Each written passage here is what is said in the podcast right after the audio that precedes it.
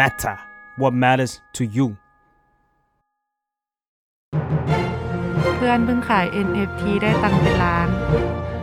NFT คืออะไรวะ งงโว้ยอาดัลหรือยังเรื่องของผู้ใหญ่ที่มหาลัยไม่ได้สอน สวัสดีค่ะ รายการอาดาวหรือยังกับปลางเช่นเคยนะคะ ก็ในยุคออนไลน์นะคะ โลกของเราก็มีสิ่งใหม่ๆ มากมาย มาให้เรียนรู้ แล้วก็ให้ซื้อขายทำกำไรกันอยู่เรื่อยๆนะคะ อย่างก่อนหน้านี้เนี่ยก็มีเรื่องของคริปโตบ้างอะไรบ้างนะคะตอนนี้เนี่ยหรือก็คือไม่ใช่ตอนนี้แล้วล่ะค่ะสักพักหนึ่งแล้วนะคะ ก็คือมีในเรื่องของ NFT ที่กำลังมาแรงเลยหลาย ๆ คนก็จะมีโอกาสได้เห็นคนขายงานศิลปะกันเป็นหลักเป็นแสนเป็นล้านนะคะทำให้แบบรู้สึกว่า โอ้โห ตาลุกวาวกันมาก ๆ เลย แต่ว่าพอไปศึกษาอยากเป็นคนรวยกับเขาบ้างเนี่ยก็ถึงกับงงค่ะ เพราะว่ารายละเอียดมันมันงงมากเลยจริง ๆ นะคะปลางเองเนี่ยก็เคยพยายามที่จะเข้าใจแล้วค่ะ แต่รู้สึกว่ามันแบบทำไมมันยุบยับซับซ้อนจังเลยทำให้แบบรู้สึกว่าเออเออไม่เป็นไรไม่เป็นเศรษฐีก็ได้จ้าแต่วันนี้เนี่ยเราก็จะมีผู้เชี่ยวชาญนะคะ มาช่วยตอบคำถามที่เราสงสัยกันนะคะ ทั้งในเรื่องของ NFT คืออะไร แล้วก็มาพูดคุยกันถึงเรื่องที่มากกว่า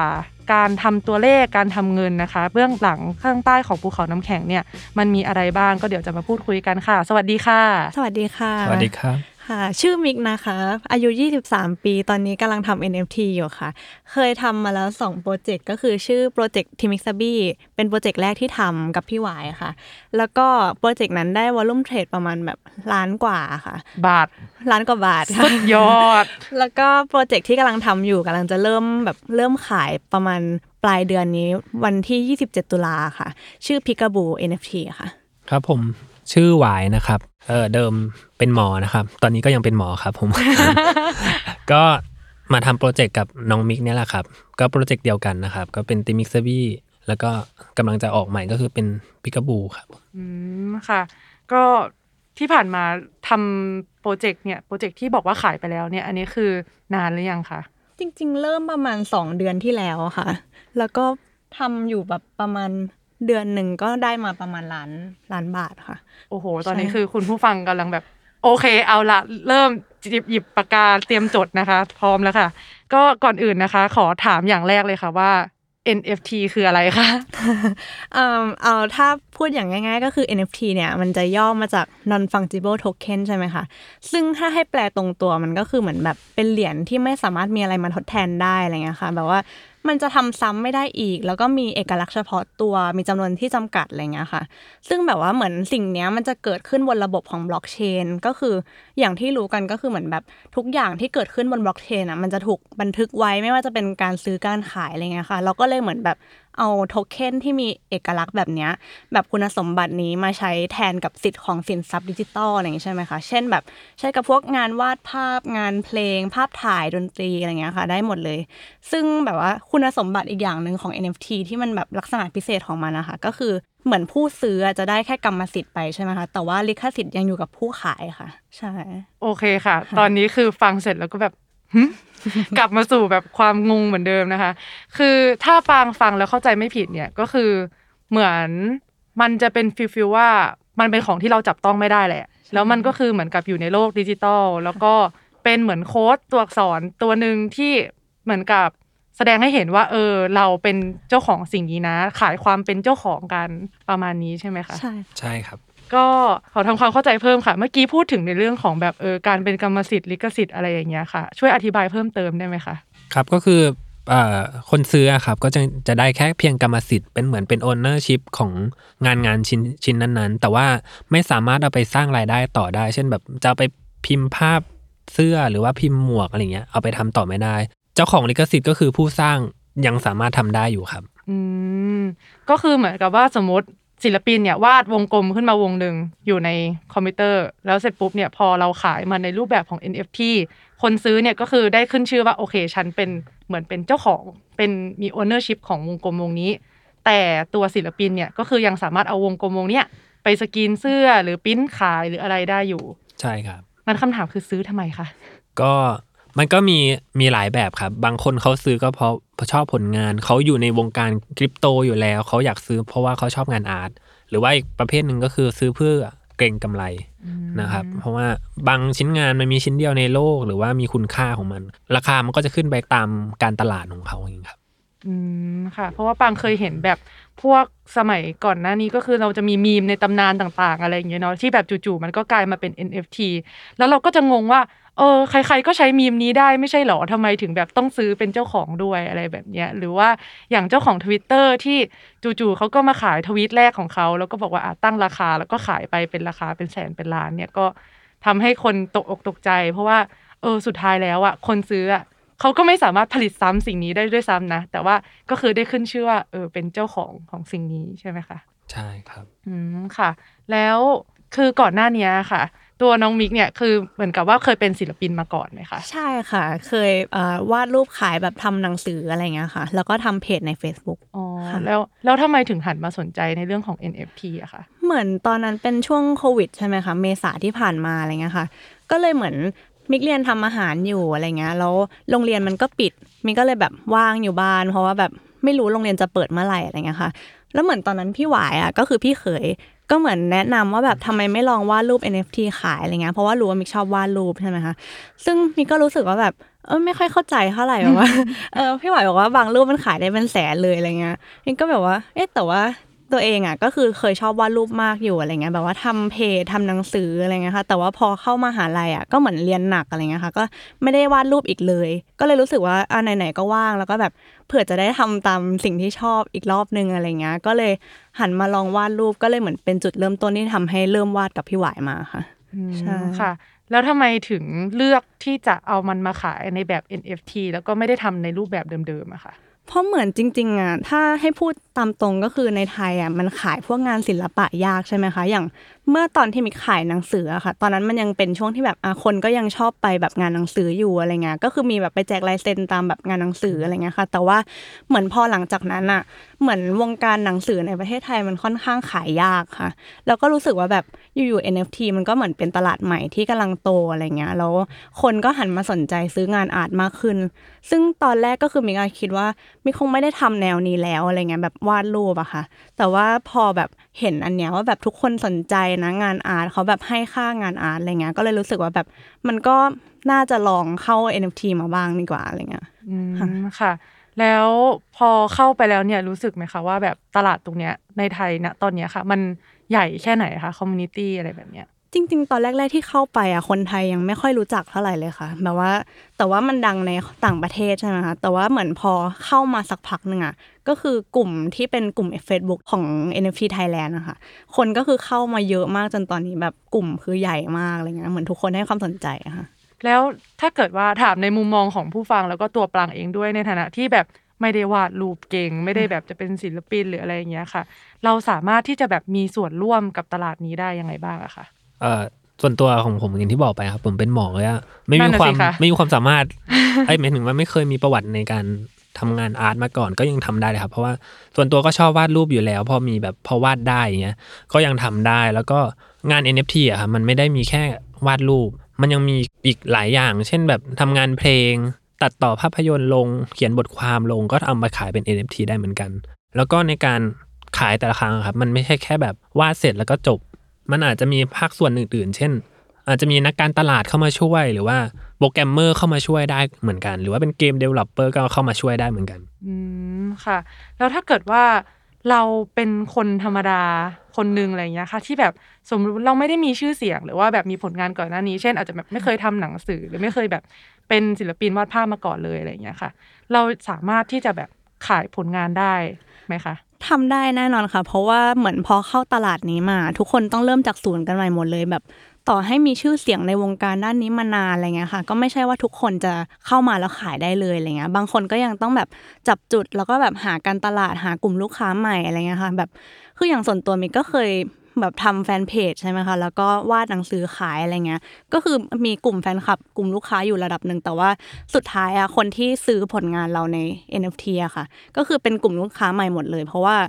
ทุกคนจะเป็นเหมือนคนต่างชาติอะค่ะ ส่วนมากแทบจะทั้งหมดเลยคือไม่ใช่คนไทยที่มาซื้อของมิกอะค่ะ แล้วก็เหมือนแบบเราก็คือทำอยู่สักพักใหญ่ ๆ เลยค่ะ กว่าที่จะแบบหาจุดที่จะแบบว่าทำแล้วมันไม่เสียความเป็นตัวเองไปได้อะค่ะ แล้วก็แบบมีคนชอบเหมือนกันอะไรเงี้ย ซึ่งก็คือใช้เวลาอยู่สักพักเลยค่ะ แล้วก็เหมือนคนรอบตัวมันก็จะชอบถามว่าเพราะว่าเราทำแฟนเพจหรือเปล่าแบบว่าทำหนังสือขายหรือเปล่าถึงแบบขายงาน NFT ได้ แต่ว่าจริง ๆ คือไม่ใช่เลยค่ะอืมเพราะฉะนั้นเนี่ยจริง ๆ แล้วเนี่ยนอกจากความเข้าใจที่มึนงงของ NFT กระบวนการการไปสมัครนู่นนี่อะไรอย่างเงี้ย มันก็ดูเหมือนจะต้องมี process อย่างอื่น นอกจาก skill ทางศิลปะด้วยเนาะใช่เป็นเหมือนกับ skill set อื่น ๆ ที่มันจะต้องมีความสำคัญถ้าเราอยากจะทำ NFT ทีนี้อยากสอบถามค่ะ เพราะว่าจริง ๆอะปังรู้สึกว่าคนส่วนใหญ่อะรู้จัก NFT ผ่านแบบโอ้ยเงินเป็นแสนเงินเป็นล้านเห็นมาเห็นตอนที่แบบมันเป็นความสำเร็จเป็นตัวเลขเป็นตัวเงินแล้วอะไรอย่างเงี้ยค่ะ แต่ถ้าเกิดว่าเราย้อนกลับไปดูตั้งแต่เบื้องหลังก่อนที่เราจะมาขายงานได้เงินขนาดนี้ค่ะ มันมีโปรเซสอะไรที่แบบนอกเหนือจากอะไรความยุบยับที่เป็นขบวนการอะไรอย่างเงี้ยค่ะ อื่น ๆ ที่สามารถแนะนำได้ไหมคะค่ะก็คือเหมือน process ก่อนที่จะมาขายได้อะคือมันเยอะมากเลยค่ะ เพราะว่าอย่างมิกเองอะก็วาดอยู่หลายคอลเลกชันหลายสไตล์ ก่อนที่จะมาแบบขายได้อะค่ะ แบบบางคอลเลกชันก็ขายไม่ได้เลย หรือว่าบางคอลเลกชันก็ขายได้แค่รูปสองรูป แล้วก็ไม่มีคนซื้อแล้วอะไรเงี้ยก็คือจนมีวันหนึ่งก็เลยคิดว่าเออหรือว่าลองเอาตัวการ์ตูน character เด็กผู้หญิงอะที่มิกเคยวาดลงในหนังสือตัวเองใช่ไหมคะ ลองเอามาแบบทำให้มันเป็นแนวอวตารอะไรเงี้ยที่มันใช้กับรูปโปรไฟล์ได้อะไรเงี้ยค่ะ ที่คนชอบ แล้วเหมือนประจบกับว่าตอนนั้นอะพี่ไหวไปศึกษาวิธีทำ AI generate ใช่ไหมคะ ซึ่งมันเป็นเหมือนเราก็จะวาดตัวบอดี้ของเด็กผู้หญิงเอาไว้ แล้วก็วาดทรงผมไว้หลาย ๆ แบบ ชุดหลาย ๆ แบบหน้าหลาย ๆ แบบอะไรเงี้ยค่ะ แบบแล้วสุดท้ายพี่ไหวก็จะรันโค้ดให้ ซึ่งรูปมันก็จะออกมาเป็นแบบเป็นพันเป็นหมื่นตัว โดยที่เราไม่ต้องวาดใหม่ทุกตัวค่ะ ใช่ แล้วคือเหมือน ปรากฏว่ารูปแบบเนี้ยมันถูกใจกับนักสะสมอะไรเงี้ยค่ะ แต่ว่ามันก็ไม่ใช่แค่เหมือนเราได้รูปมาแล้วนักสะสมจะแบบซื้อเลยอะไรเงี้ยค่ะ เหมือนเบื้องหลังอะเราก็ต้องแบบหา collector จากทวิตเตอร์แล้วก็สร้าง community ใน Discord ให้แบบมันแน่นแฟ้นอะไรเงี้ยค่ะอืมค่ะ ก็อย่างที่น้องมิกบอกไปครับว่ากว่าจะขายงานได้ชิ้นหนึ่งอะครับมันใช้เวลาพอสมควรเราลองผิดลองถูกมาเยอะ อย่างโปรเจกต์ที่ขายได้ดีอย่างโปรเจกต์ติมิสบี้มันก็มีเหตุมาก่อนครับ ก็คือมีนักสะสมเข้ามาถาม DM มาสอบถามว่าโปรเจกต์เนี้ยอนาคตมันจะเป็นยังไงหรอถ้าฉันซื้อไปอนาคตมันจะเป็นยังไง เราก็เลยแบบเออกลับมาถามตัวเองว่าเออแล้วเขาซื้อไปทำไมวะแล้วอนาคตของโปรเจกต์เรามันจะไปถึงไหน แล้วก็มานั่งคิดว่าเออเราควรวาง roadmap ให้กับโปรเจกต์ของเรา ว่าอนาคตของโปรเจกต์เราอะมันจะเป็นยังไง คนซื้อมันจะได้อะไรหรือเปล่าอะไรอย่างเงี้ยครับผม เราก็ผุดไอเดียต่างๆ มากมาย เพื่อที่แบบให้คนซื้อเขาได้ประโยชน์ที่สุด อย่างแบบเราทำเกิดกร system ก็คือแบบในตัวละคร 100 ตัวแรก จะมีหมวกชนิดนี้อยู่จะมีชุดชนิดนี้อยู่ หลังจาก 100 ตัวไปหมวกชนิดนี้หรือชุดชนิดเนี้ยมันจะหายไปทำให้อะคนที่ซื้อแรกๆอะรู้สึกว่าเออภาพที่เขาได้ไปอะ มีคุณค่าแล้วก็หาไม่ได้อีกแล้ว มูลค่ามันก็จะสูงมากขึ้น หรือว่าเราทำแบบโปรเจกต์ที่แบบมีการ charity เรื่องโควิด มันก็จะเหมือนแบบเออเขาซื้อภาพไปได้ทำบุญด้วยอะไรอย่างเงี้ยครับ หรือว่าเราไปคอลแลบกับศิลปินท่านอื่น สร้างมูลค่ามากขึ้นอะไรอย่างเงี้ยอืมค่ะ เพราะฉะนั้นมูลค่าของตัวงานเนี่ยจริง ๆ แล้วมันอาจจะไม่ได้อยู่ที่ลายเส้นหรือตัวที่เป็นชิ้นศิลปะจริง ๆ แต่ว่ามันอาจจะมีการสร้างมูลค่าเพิ่ม ผ่านการคิดแล้วก็วางรถแมพโอ้โห พอฟังนี้แล้วรู้สึกยิ่งใหญ่มาก แปลว่าจริง ๆ ชิ้นงาน NFT ที่เราเห็นเห็นๆกันนะคะ มันไม่ใช่แค่ ภาพหนึ่งไหมคะมันจำเป็นที่จะต้องทำเป็นโปรเจกต์ยิ่งใหญ่ระยะยาวอะไรอย่างนี้ไหมอะคะมันมีหลายรูปแบบครับ บางคนเขาก็วาดงาน art หนึ่งชิ้นก็มี เพื่อแบบงานสวยๆหนึ่งชิ้น หรือว่าบางคนทำเป็นคอลเลกชันก็มีครับผมมันมีได้หลายรูปแบบอยู่ที่ว่าเราจะวางการตลาดกับวาง story ใส่ story ให้มันเป็นยังไงอะไรเงี้ยครับอืมค่ะไหนๆก็มาถึงตรงนี้แล้วขอถามพี่หวายเลยค่ะ ในเรื่องของที่บอกว่าเป็น การทำงาน NFT เนี่ยมันมากกว่าการทำงานศิลปะ มันก็จะมีบวกในเรื่องของการตลาดเข้ามาด้วยอะไรอย่างเงี้ยค่ะ เพื่อสร้างมูลค่า ตรงนี้เองเนี่ยเราจะต้อง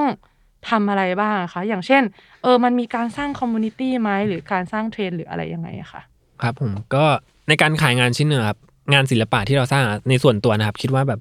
งาน art อยู่ที่แบบอยู่บนยอดภูเขาน้ำแข็งเลยครับแบบสิบยี่สิบเปอร์เซ็นต์เองที่เหลือมันอยู่ในในเรื่องของการตลาดอย่างอื่น มีการสร้าง community มีการหาผู้ซื้อรายใหม่ มีการ keep ผู้ซื้อรายเก่ายังไง ให้เขากลับมาซื้อซ้ำแล้วก็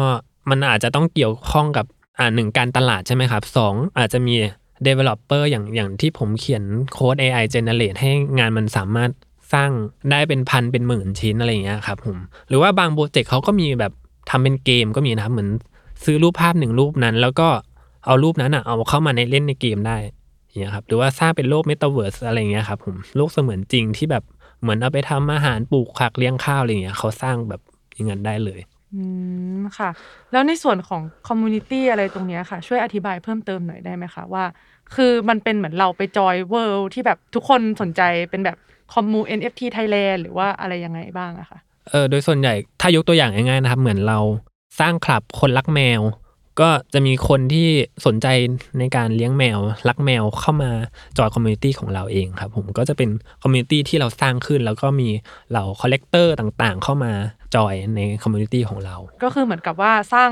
พื้นที่ที่คนสนใจอะไรร่วมกันให้มาอยู่ด้วยกัน เพื่อที่ว่ามันจะเป็นสถานที่ที่ทำให้เราได้ลงผลงาน บอกว่าเออโปรเจกต์เป็นยังไงอะไรอย่างนี้ใช่ไหมคะ ใช่ครับ ทีนี้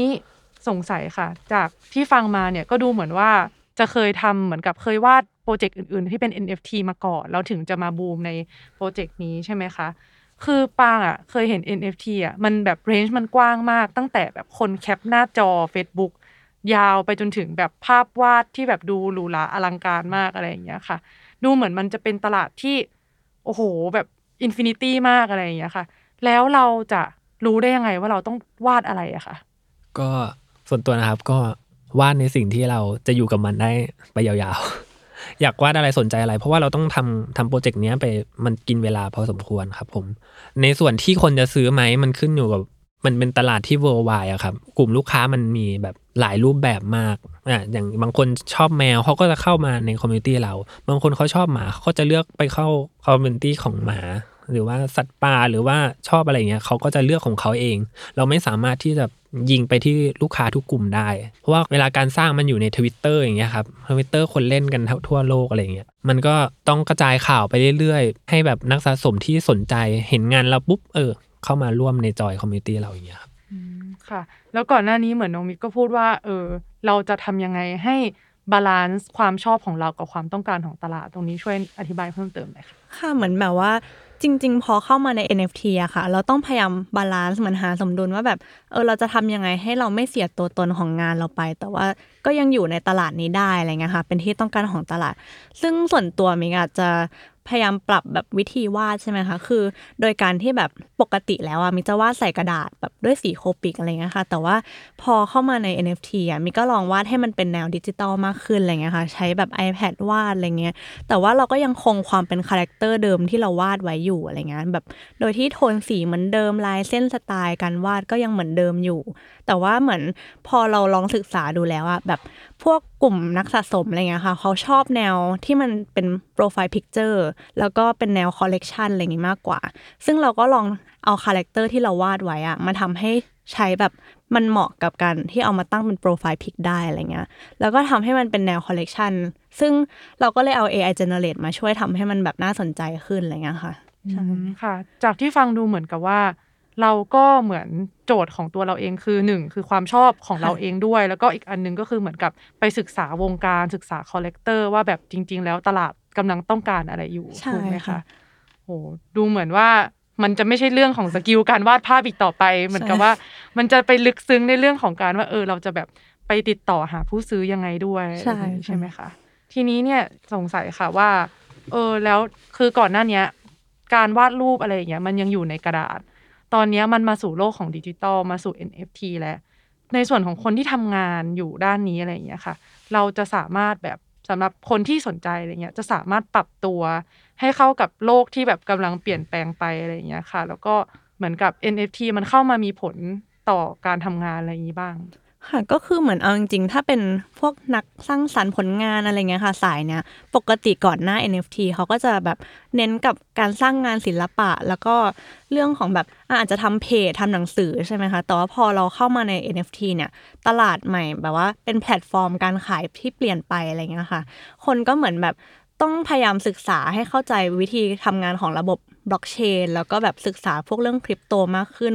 แล้วก็เหมือนเขาก็ต้องปรับตัวแบบเออกลุ่มลูกค้ามันจะ worldwide ขึ้นนะแบบ international มากขึ้นอะไรเงี้ยค่ะ ทุกคนก็จะเหมือนแบบว่าต้องฝึกภาษาอังกฤษฝึกสกิลเพื่อที่จะสื่อสารกับแบบนักสะสม แล้วก็แบบว่าบอกเล่าถึงผลงานตัวเองให้ทุกคนเข้าใจอะไรเงี้ยค่ะ ใช่ปรับตัวมาเยอะมากเลยค่ะอย่างนี้ถามเพิ่มค่ะว่า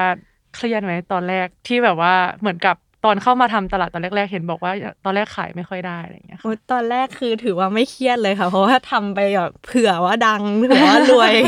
เออแต่ว่าพอมาแบบเริ่มเครียดก็คือเริ่มเริ่มแบบขายได้แล้วก็แบบว่าทำยังไงให้แบบเราสามารถรักษาเขาได้อย่างลองเทอมแล้วก็แบบรู้สึกว่าลูกค้าเก่าก็ไม่โดนเราทิ้งอะไรเงี้ยแบบว่าลูกค้าใหม่ก็แบบยังชอบผลงานเราอยู่อะไรเงี้ยค่ะ อืมอืมจากที่ฟังเนี่ยมันคล้ายๆ กับเปิดช็อป ขายของออนไลน์อยู่เหมือนกันนะคะ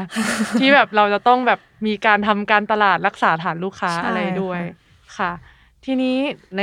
มุมอีกมุมหนึ่งตอนนี้เราพูดคุยกันในเรื่องของศิลปินกันมาเยอะแล้ว แล้วก็การตลาดเยอะแล้ว ถ้าเกิดว่าเราเป็นคนธรรมดาที่ไม่ได้คิดว่าอยากจะแบบมาสร้างสรรค์ผลงานอะไรเงี้ย แต่ว่าอยากจะมีส่วนร่วมกับ NFT อะค่ะ คนที่มาซื้อผลงานอะไรอย่างเงี้ยค่ะ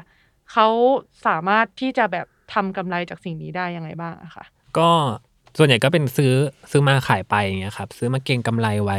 ว่าแบบเออ สมมุติว่าซื้อมาพันหนึ่งขายต่อหมื่นหนึ่งอะไรเงี้ยครับ ก็เหมือนซื้อโปรเจกต์ที่คิดว่าอนาคตจะดี เอาไปขายต่อได้อะไรเงี้ยครับ อืมคือเหมือนพอปางคิดเหมือนกับปางพยายามคิดเทียบว่ามันเป็นสินทรัพย์อะเนาะแล้วก็คิดว่ามันคล้ายอะไรบ้าง ก็คิดไปถึงแบบ อาจจะแบบเป็นเหรียญคริปโตหรือหุ้นหรืออะไรเงี้ยมันยัง เข้าใจได้ค่ะ ว่าทำไมมูลค่ามันถึงเพิ่มขึ้น เหมือนกับว่าเออ บริษัททำรายได้ดีอะไรเงี้ยหุ้นมันก็จะขึ้นหรือว่า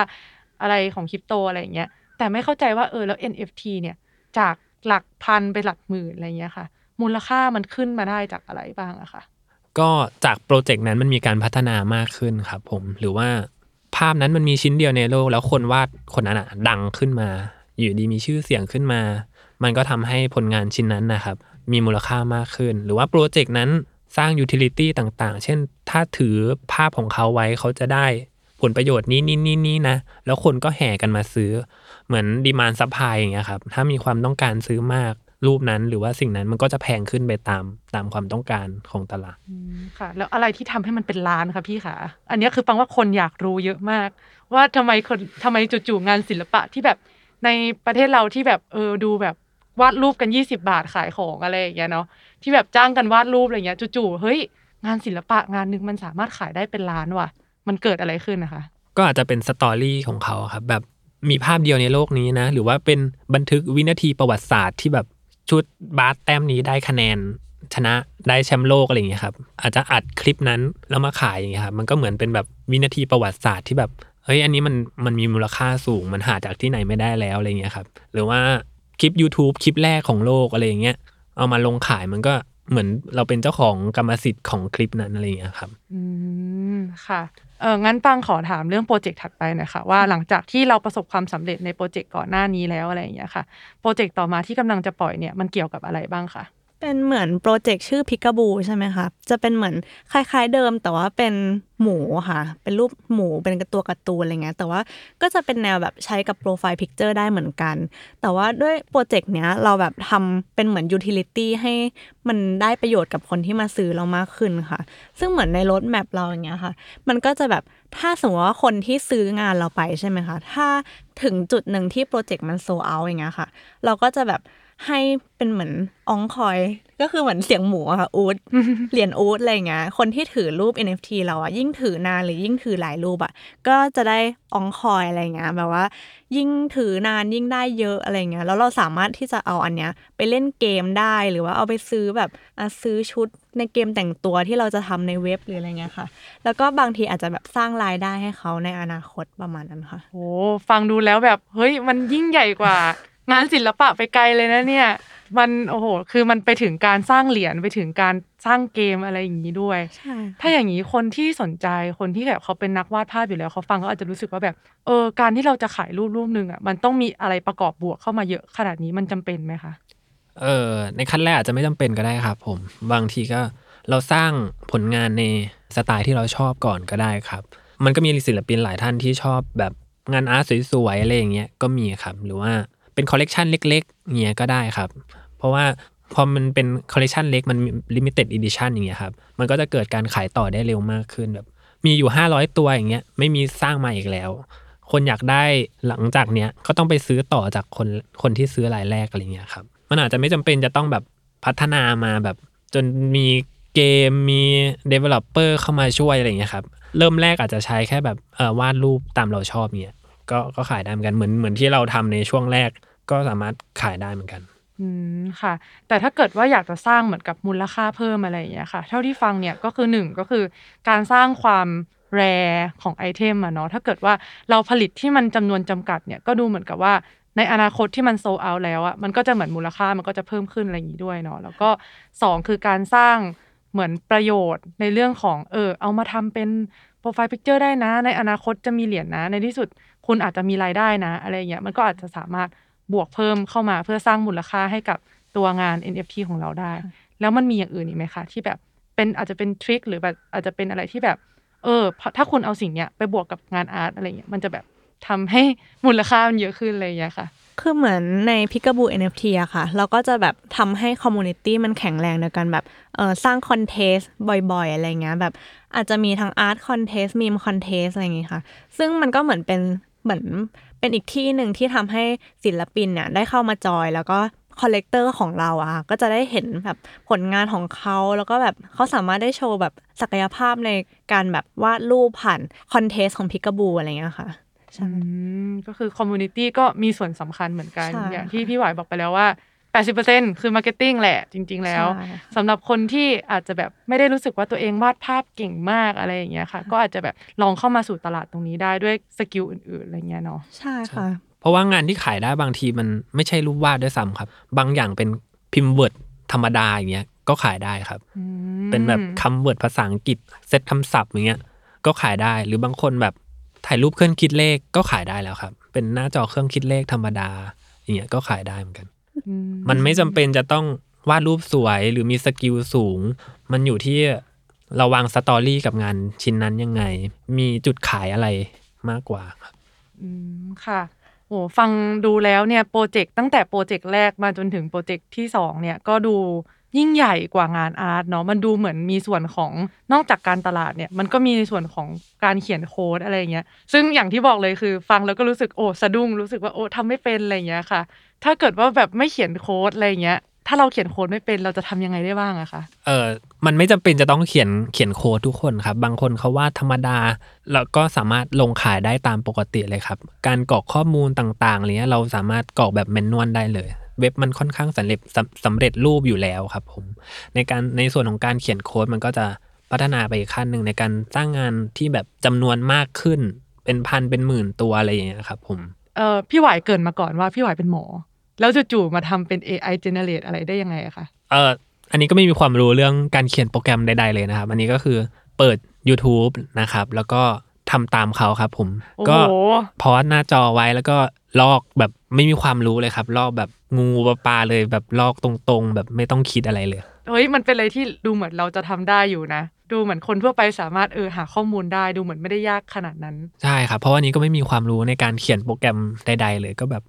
ลอกตามแบบที่เขาสอนมาตรงๆเลยครับ คือเหมือนโปรเจกต์ก่อนหน้าเนี้ย เราก็ยังแบบลงประมาณพันห้าร้อยตัวใช่ไหมคะเราก็จะต้องเวลาลงงานอะ มันก็จะแมนนวลหน่อยว่าแบบลงทีละรูป แล้วก็แบบกรอกข้อมูลทีละอันว่าหมวกอะไรหน้าตาแบบไหนชุดแบบไหนอะไรเงี้ย ซึ่งมันก็จะเสียเวลาอยู่มาก ๆอยู่อะค่ะ เพราะว่ามันเราไม่สามารถที่จะแบบคลุมแล้วก็ลงทั้งหมดพร้อมกันได้ แต่พอมาโปรเจกต์เนี้ยเราก็แบบอยากจะทำให้มันใหญ่ขึ้น โดยการที่เราลงหมื่นตัวค่ะ แต่ว่าอืมด้วยการที่ลงหมื่นตัวมันจะต้องเอาแบบ smart contract มาช่วย ซึ่งสิ่งเนี้ยก็ลองทำกันอยู่ แต่ว่าลองไม่ได้แบบทำไม่ได้จริงๆอะไรเลยค่ะ ก็เลยรู้สึกว่าเออจ้างโปรแกรมเมอร์ก็ได้ ใช่ค่ะ ให้เขามาช่วยทำในเรื่องลงงาน เราก็จะได้แบบไปโฟกัสอย่างอื่นแทนอะไรเงี้ยค่ะ อืมค่ะ เพราะฉะนั้นการลงงานจริง ๆ ฟังดูแล้ว เมื่อกี้บอกพันห้าร้อยตัวต้องมากรอก manual พันห้าร้อยใช่ตัวค่ะโอ้เพราะฉะนั้นจริง ๆ แล้วการลงงานเนี่ย คือในหัวคนโบราณอย่างปางเนี่ยตอนแรกก็คือเหมือนกับโยนงานขึ้นไป Google Drive อะค่ะโยนดูโยนโง่ๆแต่จริง ๆ แล้วมันดูเหมือนจะต้องมีการกรอกข้อมูลเยอะใช่พอสมควร ตรงนี้แบบพอจะเล่าให้ฟังคร่าวๆได้ไหมคะว่ามันต้องกรอกอะไรบ้างอะคะตามจริงมันมันไม่ได้จำเป็นต้องกรอกเยอะครับผมมันแค่อัปโหลดรูปภาพตั้งชื่อภาพเฉยๆครับ ในส่วนรายละเอียดต่างๆ แล้วแต่เราจะใส่ว่าแบบอะรูปภาพเนี้ยคอลเลกชันของเราเนี้ย ใส่หมวกอะไรใส่ชุดอะไรอย่างเงี้ย อันนี้จะกรอกหรือไม่กรอกก็ได้ครับ หลักๆ มันแค่อัปโหลดรูปภาพแล้วก็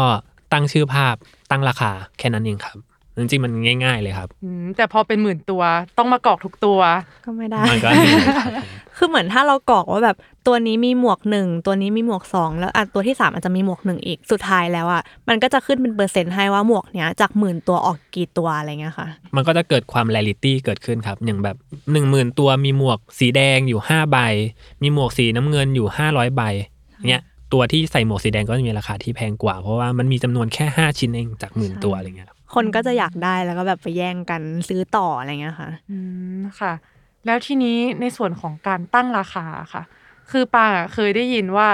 ยุคแรกๆอะเนาะมันจะมาจากการประมูล ดูเหมือนแบบเออมันยุคสมัยของการประมูลประมูลไปประมูลมาโอ้โห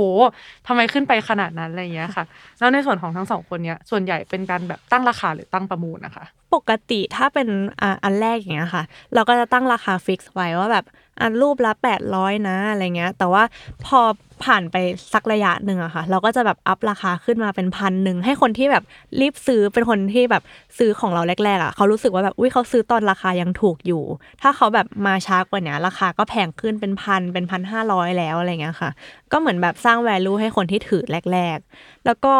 อย่างตอนที่แบบ เป็นตัวที่พันตัวที่พันห้าร้อยอะไรเงี้ยค่ะ เราก็จะแบบว่าเปิดประมูล เหมือนเราก็จะวาดเป็นหนึ่งต่อหนึ่งทั้งที่ปกติทั้งคอลเลกชันนะคะ มันจะเป็น AI generate ใช่ไหมคะเราก็วาดตัว rare ขึ้นมาแบบวาดหนึ่งต่อหนึ่งเลยแบบว่าอาจจะเป็นตัวตัวเด็กผู้หญิงสีทองตัวแบบ diamond หรืออะไรเงี้ยค่ะ แล้วก็ตั้งราคาไว้ก็แบบเหมือนราคาก็เท่าๆกับตัวอื่น แต่ว่าคนก็จะแบบประมูลให้สูงขึ้นเรื่อยๆอะไรเงี้ยค่ะ ซึ่ง อย่างปกติแล้วอะมันจะขายประมาณแปดร้อยถึงพันบาทใช่ไหมคะต่อตัว แต่ว่าอย่างตัวที่ร้อยอย่างเงี้ยค่ะ ตอนนั้นก็คือแบบประมูลไปแบบประมาณสี่หมื่นเลยค่ะ ใช่มรูปเดียวอะไรเงี้ยตัวที่เป็นสีทองใช่ค่ะค่ะแล้วเลทการตั้งราคาอะไรอย่างเงี้ยค่ะ เราจะรู้ได้ยังไงคะว่าราคาที่เหมาะสมคืออะไรแบบอย่างเช่น สมมุติเราไปตลาดเนี่ยเราก็จะแบบพอมีไอเดียคร่าวๆแหละว่าไข่ราคาเท่านี้ผักราคาเท่านี้อะไรเงี้ยแต่พอเราสร้างผลงานมาที่มันอาจจะแบบไม่ได้ reference กับผลงานอื่น ๆ แบบไม่ได้คล้ายใครเลยอะไรเงี้ยเราจะรู้ได้ยังไงว่าเราควรจะตั้งราคายังไงคะ อันนี้ก็คือแล้วแต่เราเลยค่ะแบบว่าถ้าเรารู้สึกว่าเราพอใจกับราคานี้เราก็ตั้งราคานี้ แต่ว่าถ้าสมมติว่าเราอยากจะแบบขายได้อะไรเงี้ยค่ะ แต่ว่าเราตั้งราคาแบบแพงมากๆที่คนเข้าไม่ถึงอะไรเงี้ย เราก็ต้องแบบยอมรับในจุดนั้นอะไรเงี้ยค่ะ อืมแล้วก็อาจจะมีเทคนิคการมาเปิดประมูลอะไรอย่างนี้ทีหลังเพื่อแบบให้ราคาใช่ค่ะมันขึ้นไปเลยอย่างใช่เงี้ยครับเนาะแต่ว่าการเปิดประมูลมันอาจจะต้องแบบอาศัยแบบเรามีชื่อเสียงหรือมีแฟนคลับประมาณหนึ่งก่อน อย่างอันนั้นคือเราขายไปแล้วแบบร้อยตัวพันตัวมีแบบ มีแฟนคลับแล้วประมาณหนึ่งเนี้ยที่อยากได้ของเรา มันก็จะทำให้มีคนมาแบบประมูลแข่งกันอะไรอย่างเงี้ยครับอืมค่ะงั้นแอบกระซิบหน่อยได้ไหมคะว่าโปรเจกต์ที่ขายเป็นล้านนะคะ มันเกิดอะไรขึ้นคะมันมาจากการประมูลหรือว่ามันมาจากการเซตราคารวมๆของทุกตัวมันรวมกัน มันมีหลายแบบครับผมก็คือโปรเจกต์นั้นนะก็ส่วนใหญ่จะเป็นการเซ็นราคา แต่ว่ามันจะมีอีเวนต์พิเศษที่อย่างครบร้อยตัวครบพันตัวหรือว่าเป็น special collection ที่เราสร้างขึ้นมาอย่างแบบคอลเลกชันรักโลกอะไรอย่างเงี้ยครับผมหรือว่าคอลเลกชันต่างๆ ที่มันเอ่อมีการใส่ชุดใส่เสื้อไม่เหมือนเดิมเนี้ยครับเราก็จะอัพราคาได้ขึ้น หรือครบตัวที่ร้อยครบตัวที่พันเราตั้งประมูลอืมค่ะ ก็คืออย่างที่บอกเลยคือการสร้างสตอรี่แล้วก็การสร้างความแรให้กับไอเทมนั้นๆ มันก็จะช่วยให้ราคามันขึ้นไปด้วย ใช่ครับอืมค่ะ สุดท้ายมีอะไรที่อยากจะฝากเกี่ยวกับคนที่สนใจวงการนี้บ้างคะค่ะ ก็เหมือนแบบว่าความรู้สึกก็คือตอนเนี้ยตลาดมันเติบโตขึ้นเรื่อยๆ แล้วก็มีความเปลี่ยนแปลงอยู่ตลอดเวลาใช่ไหมคะ ก็เลยรู้สึกว่าคนที่สนใจใน NFT เนี่ยก็อยากจะให้แบบเข้ามาแล้วก็แบบพยายามศึกษาหาข้อมูลอยู่ตลอดเวลา แล้วก็ติดตามข่าวสารอะไรเงี้ยค่ะ เพื่อที่จะพัฒนางานตัวเองว่าแบบให้มันอยู่รอดในระยะยาว เพราะว่ารู้สึกว่าแพลตฟอร์มเนี้ยมันเป็นแบบพื้นที่เป็นอนาคตของคนสร้างสรรค์ผลงานอะไรเงี้ยค่ะ ก็เลยรู้สึกว่าถ้าเราสามารถยึดเป็นอาชีพได้อะก็น่าจะแบบเข้ามาลองค่ะ ครับ ก็สำหรับคนที่สนใจนะครับว่าจะเป็นเด็กๆ หรือคนอายุมากแล้ว ก็สมัครมาเลยครับ ไม่ต้องคิดมาก ไม่ต้องกังวลว่า งานเราจะขายได้ไหมหรือขายไม่ได้ ตลาดมันค่อนข้างเปิดกว้างครับผมไม่จำเป็นจะต้องวาดรูปสวยอาจจะเป็นรูปถ่าย ใช้สีน้ำงานปั้น หรือว่างานเพลงก็เข้ามาขายได้เหมือนกันครับ ถ้าขายได้เราก็ได้กำไร ถ้าขายไม่ได้เราก็ได้ประสบการณ์อะไรอย่างเงี้ยครับผมแต่อาจจำเป็นจะต้องแบบไปศึกษาเรื่องคริปโตนิดหนึ่งครับผมเพราะว่าเอ่อรายได้ของเราอะครับมันจะเข้าในกระเป๋าของคริปโต ถ้าเราไม่รู้เรื่องคริปโตเลยอะครับผมเราอาจจะโดนแฮกกระเป๋าหรือว่า ถอนเงินออกไม่เป็นอะไรเงี้ยก็ได้ครับค่ะ เพราะฉะนั้นเนี่ยก็รู้สึกว่าหลังจากฟังทั้งหมดทั้งมวลมาเนี่ยเปลี่ยนภาพความคิดเกี่ยวกับ NFT ไปเยอะเลยนะคะ เพราะว่าตอนแรกเนี่ยก็คิดว่า เออ มันเป็นแค่มันเป็นเหมือนเป็นเป็นโลกของงานศิลปะแหละแต่จริง ๆ แล้วเนี่ยมันเป็นอะไรมากกว่านั้นเนาะมันเป็นการสร้างสตอรี่สร้างแบรนด์สร้างคอมมูนิตี้สร้างมูลค่าให้กับผลงานค่ะ วันนี้ก็ต้องขอบคุณทั้งสองคนมาก ๆ เลยนะคะ ที่มาให้ความรู้เกี่ยวกับ NFT ค่ะ ก็สำหรับใครที่สนใจก็อย่างที่บอกนะคะว่า สามารถที่จะไปลองดูได้ไม่มีอะไรเสียหาย ถือว่าเป็นประสบการณ์ค่ะ ก็สำหรับวันนี้ก็ขอบคุณมากเลยค่ะ ขอบคุณขอบค่ะคุณครับอย่าลืมติดตามฟังอดาวหรือยังได้ทุกวันจันทร์นะคะ ทาง Apple Podcast Spotify YouTube และทุกช่องทางของ The Matter ค่ะ สวัสดีค่ะ